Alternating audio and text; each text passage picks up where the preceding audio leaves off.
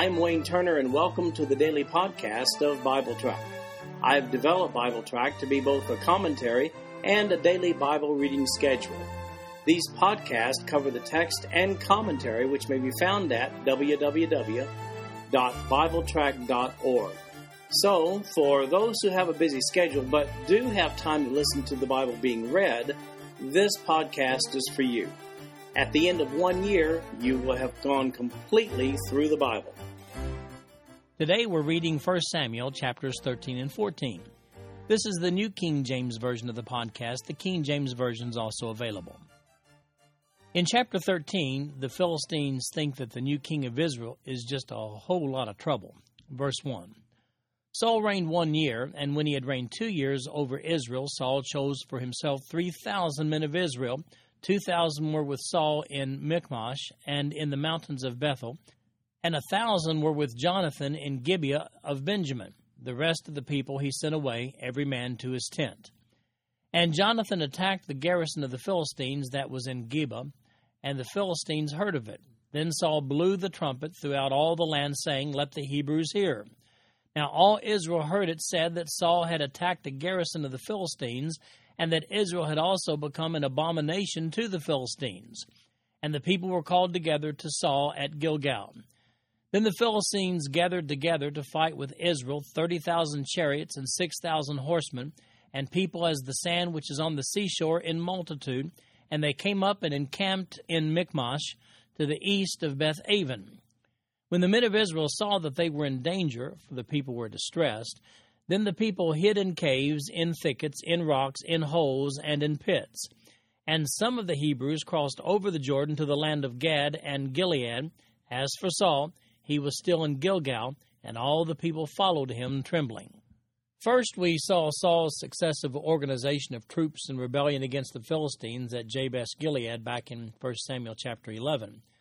Then in this passage, we see Saul's son, Jonathan. He attacks them at Geba. They've had enough.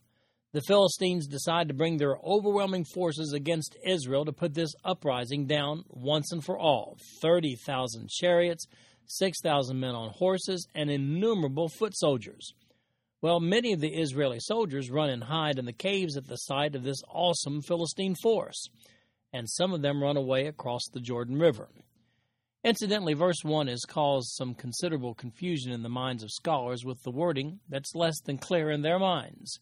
To them, it's unclear because of what they expect it to say, not what it actually says. They expected to follow the pattern of the typical introduction of the kings of Israel and Judah presented in the books of 1st and 2nd Kings, along with 1st and 2nd Chronicles. In those books, we commonly see a declaration of the age when the particular king began reigning, along with how many years he reigned. Therefore, these scholars are convinced that verse 1 here must have originally followed the same pattern, and some words were lost in transmission over the centuries, they conjecture. Now, I'm not comfortable with that view at all. Nor were the editors of the King James Version or the New King James Version. These two translations translate the sentence from the words provided in the Hebrew text, nothing more, nothing less. Other translations, however, insert guesses right there into the English text without any basis for their guesses whatsoever. Some of those translations place their guesses in brackets, or perhaps they italicize them, but others simply add their conjectures to this verse without even providing any indication regarding their actions. Although the wording of the text of verse 1 does seem a little vague, I think it best to stick with the original text on this one, a verse which seems to indicate a transition in Saul's reign and not a formal declaration of his reign. With the acceptance of verse 1 at face value, to actually mean what it says, we then understand that in the second year of Saul's reign, he appointed a permanent army of 3,000 men. Everyone else who fought did so as reservists. Then we see in verse 2 a fast forward through Saul's reign down to the appearance of his son Jonathan. Here he's an adult leading his own troops at this point in time. We obviously have been spared the details of two or three decades of Saul's reign between chapters 12 and 13. Then in chapter 13, we see the turning point in Saul's reign. Saul gets on Samuel's wrong side in verses 8 through 14. Verse 8 Then he waited seven days according to the time set by Samuel. But Samuel did not come to Gilgal, and the people were scattered from him.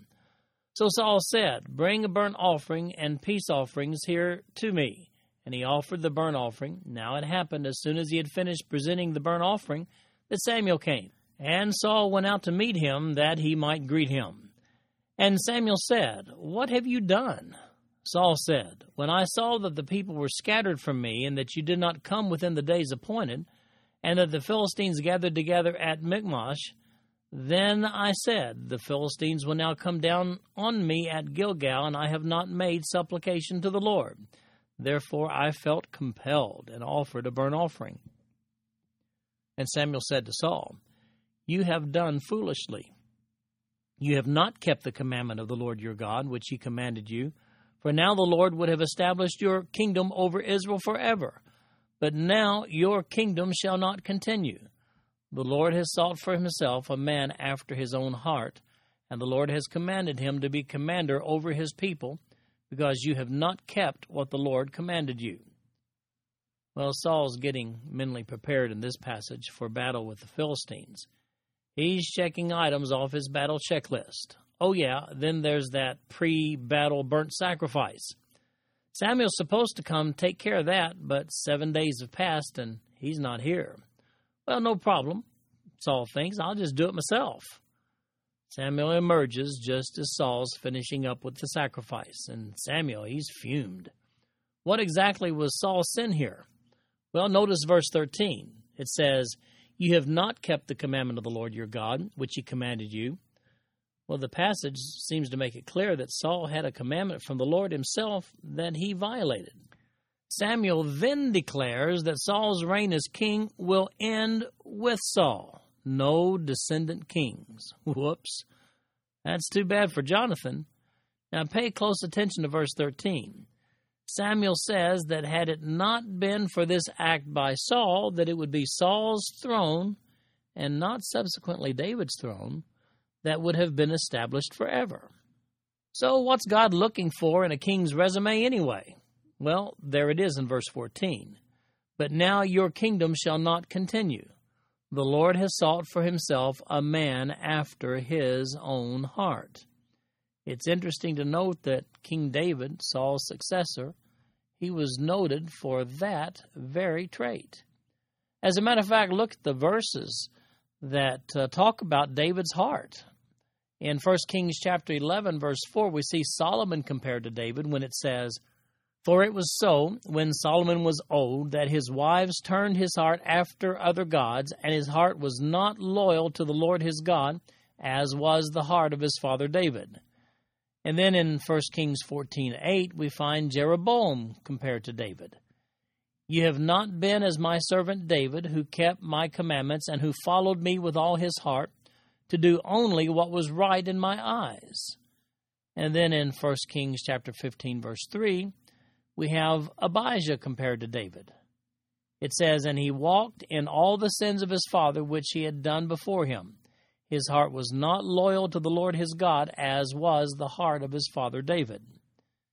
And then the Apostle Paul weighs in on this concerning David in Acts chapter 13, verse 22, when Paul says this and when he had removed him, he raised up for them David as king, to whom also he gave testimony and said, I have found David, the son of Jesse, a man after my own heart, who will do all my will. David would end up being that man after God's own heart. The incident here between Samuel and Saul marks the point at which time it was declared that Saul's descendants would not occupy the throne of Israel. Later in 1 Samuel chapter 15 verses 10 through 23, Samuel there would decree that Saul's actual kingship would be prematurely cut short.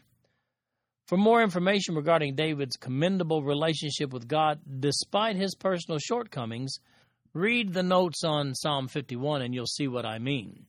Despite these shortcomings, God established an unconditional covenant with David. And look at the article entitled The Davidic Covenant in the topic section of BibleTrack.org. So, how are we going to fight without weapons? First Samuel chapter 13, beginning with verse 15. Then Samuel arose and went up from Gilgal to Gibeah of Benjamin, and Saul numbered the people present with him about six hundred men.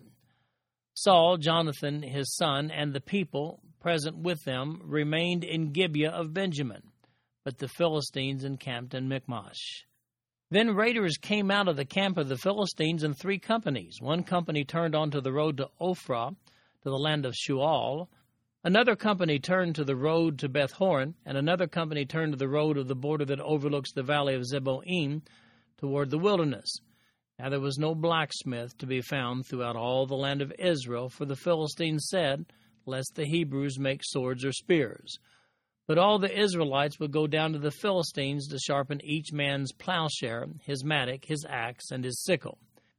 And the charge for a sharpening was a pim for the plowshares, the mattocks, the forks, and the axes, and to set the points of the goads. So it came about on the day of battle that there was neither sword nor spear found in the hand of any of the people who were with Saul and Jonathan, but they were found with Saul and Jonathan his son. And the garrison of the Philistines went out to the pass of Michmash. So here Saul organizes his army as the Philistines are surrounding his forces. Saul and his meager army of 600 weaponless foot soldiers are encamped at Gibeah, that's about three miles north of Jerusalem. Just four miles northeast of Gibeah, that massive, well equipped army of the Philistine soldiers is prepared for battle. Then the Philistine forces split into four divisions and surround the Israeli ragtag army. Hey, we have a big problem here, though. We don't have any weapons. The Philistines had confiscated all the weapons and made blacksmithing a forbidden trade among the Israelites, according to verse 19. In the whole army, only Saul and Jonathan had swords. The rest of the Israeli army had makeshift, well, garden implements and woodworking implements. Well, let's do a quick, rough calculation of the odds 30,000 chariots, 6,000 horsemen, and innumerable foot soldiers with real weapons that's the Philistines. Versus the Israelis with 600 men, two swords, and garden tools. Oh, well, you just got to fight with what you have and let God do the rest. Now, this would appear to be a regional conflict with the Philistines. Enemy people were still firmly entrenched throughout Israel all the way into the reign of David after King Saul. As a matter of fact, King Saul was a battle king. He didn't set up in a palace and rule his kingdom, he fought. Apparently, there was insufficient time to gather a larger army from the fighting capable men of Israel for this particular battle. The fact that these folks in Gibeah, located within the tribal territory of Benjamin, they were so dominated by the Philistines that they weren't even allowed to have their own blacksmiths. That verifies that They'd been totally victimized by these Philistines up to this point. And then in 1 Samuel chapter 14, verses 1 through 15, Jonathan, Saul's son, he gets a crazy idea, but it works. Verse 1 Now it happened one day that Jonathan, the son of Saul, said to the young man who bore his armor, Come, let us go over to the Philistines' garrison that is on the other side. But he did not tell his father. And Saul was sitting in the outskirts of Gibeah under a pomegranate tree, which is in Migron. The people who were with him were about six hundred men. Ahijah, the son of Ahitub, Ichabod's brother, the son of Phinehas, the son of Eli, the Lord's priest in Shiloh, was wearing an ephod. But the people did not know that Jonathan had gone. Between the passes by which Jonathan sought to go over to the Philistines' garrison, there was a sharp rock on one side and a sharp rock on the other side. And the name of one was Bozez, and the name of the other Seneh. The front of one faced northward opposite Michmash, and the other southward opposite Gibeah.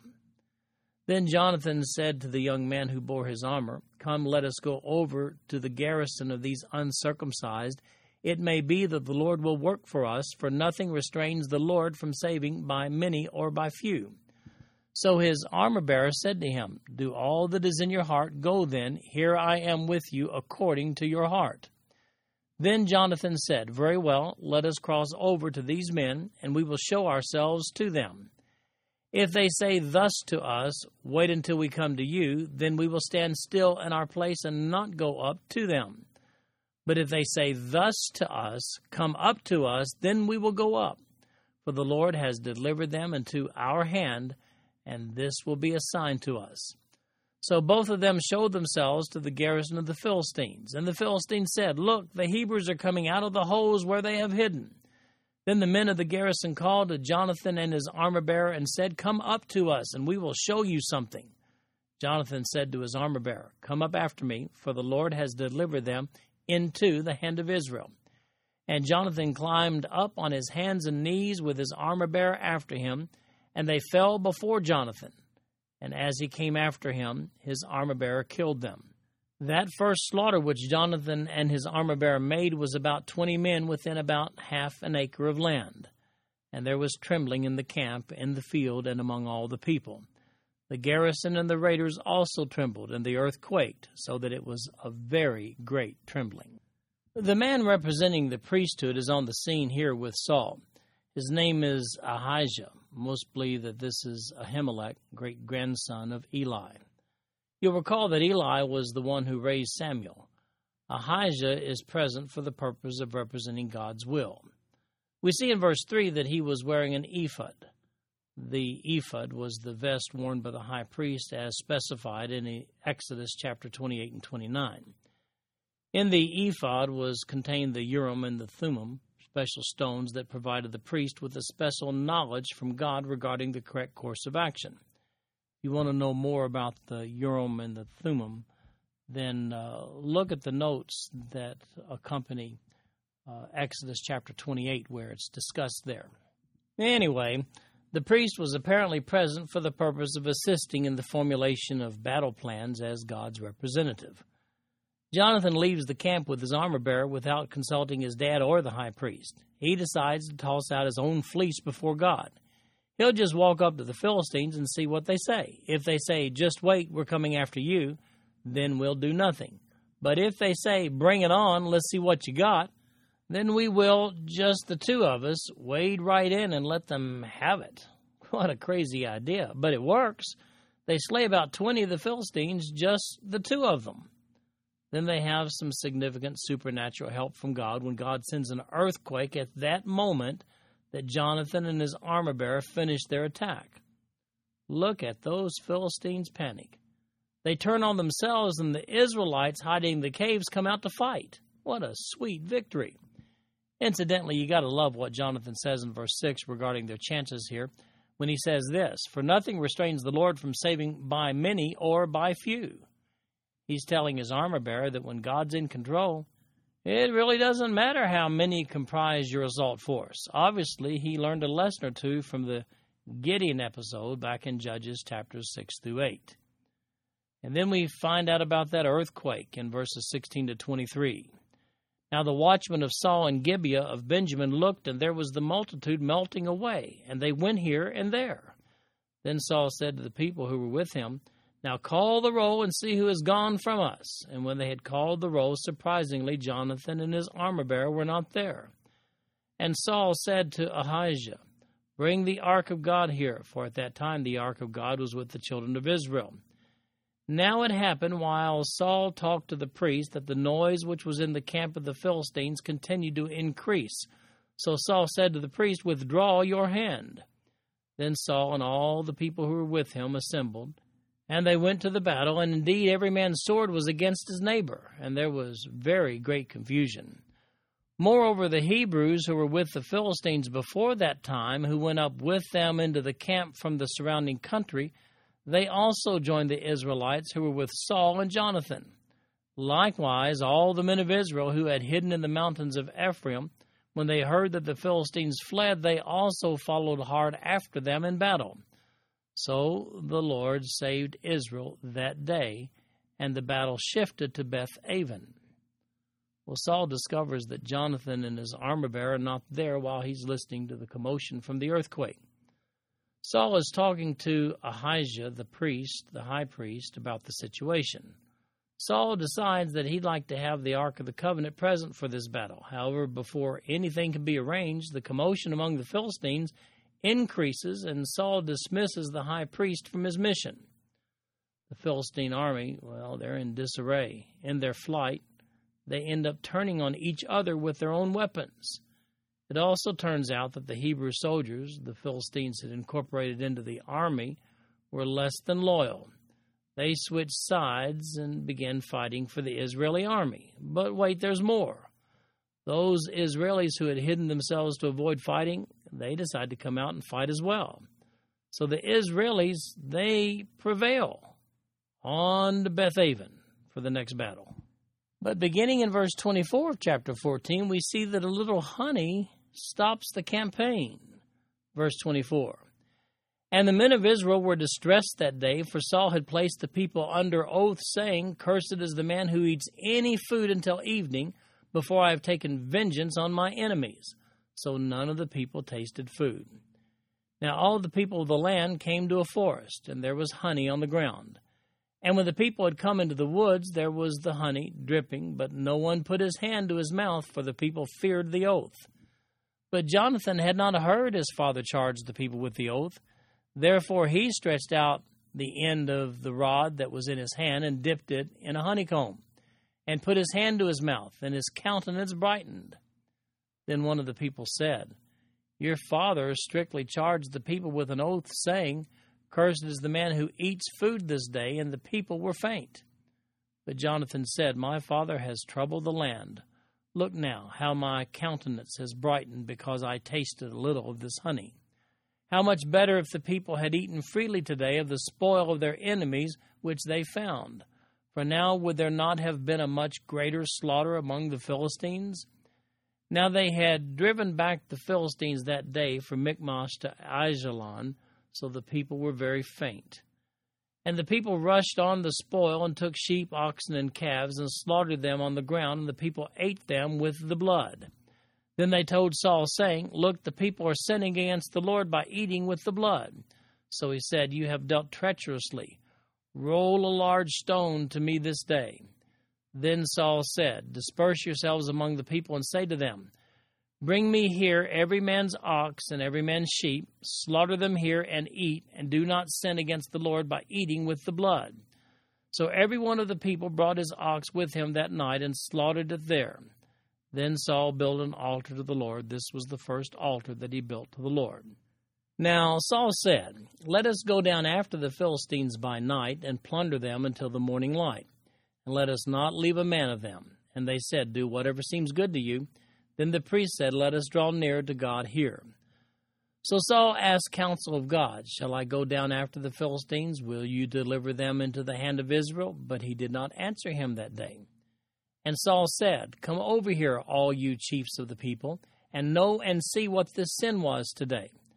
For as the Lord lives, who saves Israel, though it be in Jonathan my son, he shall surely die. But not a man among all the people answered him. Then he said to all Israel, You be on one side, and my son Jonathan and I will be on the other side. And the people said to Saul, Do what seems good to you. Therefore Saul said to the Lord God of Israel, Give a perfect lot. So Saul and Jonathan were taken, but the people escaped. And Saul said, Cast lots between my son Jonathan and me. So Jonathan was taken. Then Saul said to Jonathan, Tell me what you have done. And Jonathan told him and said, I only tasted a little honey with the end of the rod that was in my hand, so now I must die. Saul answered, God do so and more also, for you shall surely die, Jonathan. But the people said to Saul, Shall Jonathan die, who has accomplished this great deliverance in Israel? Certainly not. As the Lord lives, not one hair of his head shall fall to the ground, for he has worked with God this day. So the people rescued Jonathan, and he did not die. Then Saul returned from pursuing the Philistines, and the Philistines went to their own place. Well, Saul's army here is on a roll. He gets excited and issues a curse on anybody who eats before they finish off the enemy. One big problem, though, his son Jonathan didn't get the word. He tasted a little bit of honey, and it perks him right up. However, upon being informed concerning Saul's decree, he even questions the wisdom of Saul's oath in verses 29 and 30. Though faint from hunger, Saul's army thoroughly thrashes these Philistines from Michmash to Ajalon. After the victorious outcome of the battle against the Philistines, Saul has to straighten out a little bit of deviation on his army's part in that they partook of the Philistine cattle in violation of Levitical guidelines. In other words, they didn't drain the blood. He establishes an altar to set this issue straight. You'll recall from verse 3 that the high priest is present and he's wearing the ephod containing the urim and the thummim. These items were commonly used to determine God's will through the process of casting lots. However, when Saul could not get a clearance from Jehovah to proceed further in the pursuit of the Philistines, he decides it must be because there's sin in the camp. So here we go with that casting of lots thing again. It's talked about in Proverbs chapter 16. Look at my notes there if you wonder about it. And the lot falls on Jonathan, identifying him as the snack culprit. Saul decides that Jonathan must die. After all, an oath is an oath. Hebrews were very serious about fulfilling their oaths, regardless of how ill conceived those oaths really were. Jonathan even agrees that he himself must die, but the people talk Saul out of it. So after a great day at battle, everybody goes home to live to fight another day. The campaign against the Philistines stops, and it stopped over a little bit of honey. Well, I tell you this, that wouldn't be the last fight that would be broken up by a, a little honey. And I'm confident that you'll take that last sentence as intended humor here. And then we meet Saul's family in verses 47 to 52 as we close out the chapter. It says in verse 47 So Saul established his sovereignty over Israel and fought against all his enemies on every side, against Moab, against the people of Ammon, against Edom, against the kings of Zobah, and against the Philistines. Wherever he turned, he harassed them.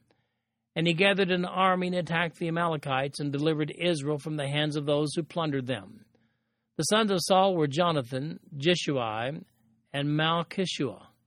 And the names of his two daughters were these the name of the firstborn Merab, and the name of the younger Michal.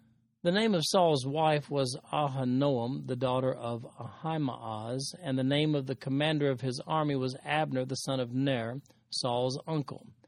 Kish was the father of Saul, and Ner, the father of Abner, was the son of Abiel. Now there was fierce war with the Philistines all the days of Saul. And when Saul saw any strong man or any valiant man, he took him for himself. Here at the end of chapter 14, it's finally time for introductions. Remember these people. We'll be coming back to many of them as we read on. Notice verse 52. Saul understood the value of a strong defense. It says, Now there was fierce war with the Philistines all the days of Saul. And when Saul saw any strong man or any valiant man, he took him for himself. There was no peace for Saul. He was a warring king with a carefully chosen army. In addition, we see in verse 47 that Saul also fought against Moab, Ammon, Edom, and against the kings of Zobah, which was north of Israel. In verse 48, toss in the Amalekites to round out Saul's battles against the enemies of Israel. However, without question, Saul's main war was with the Philistines. This concludes our podcast for today. I'm Wayne Turner, and if you'd like to read along with our commentary online, go to www.bibletrack.org. Thank you for listening in today. The background music for these podcasts is an original composition written by the music director of Faith Bible Church, Paul Walker.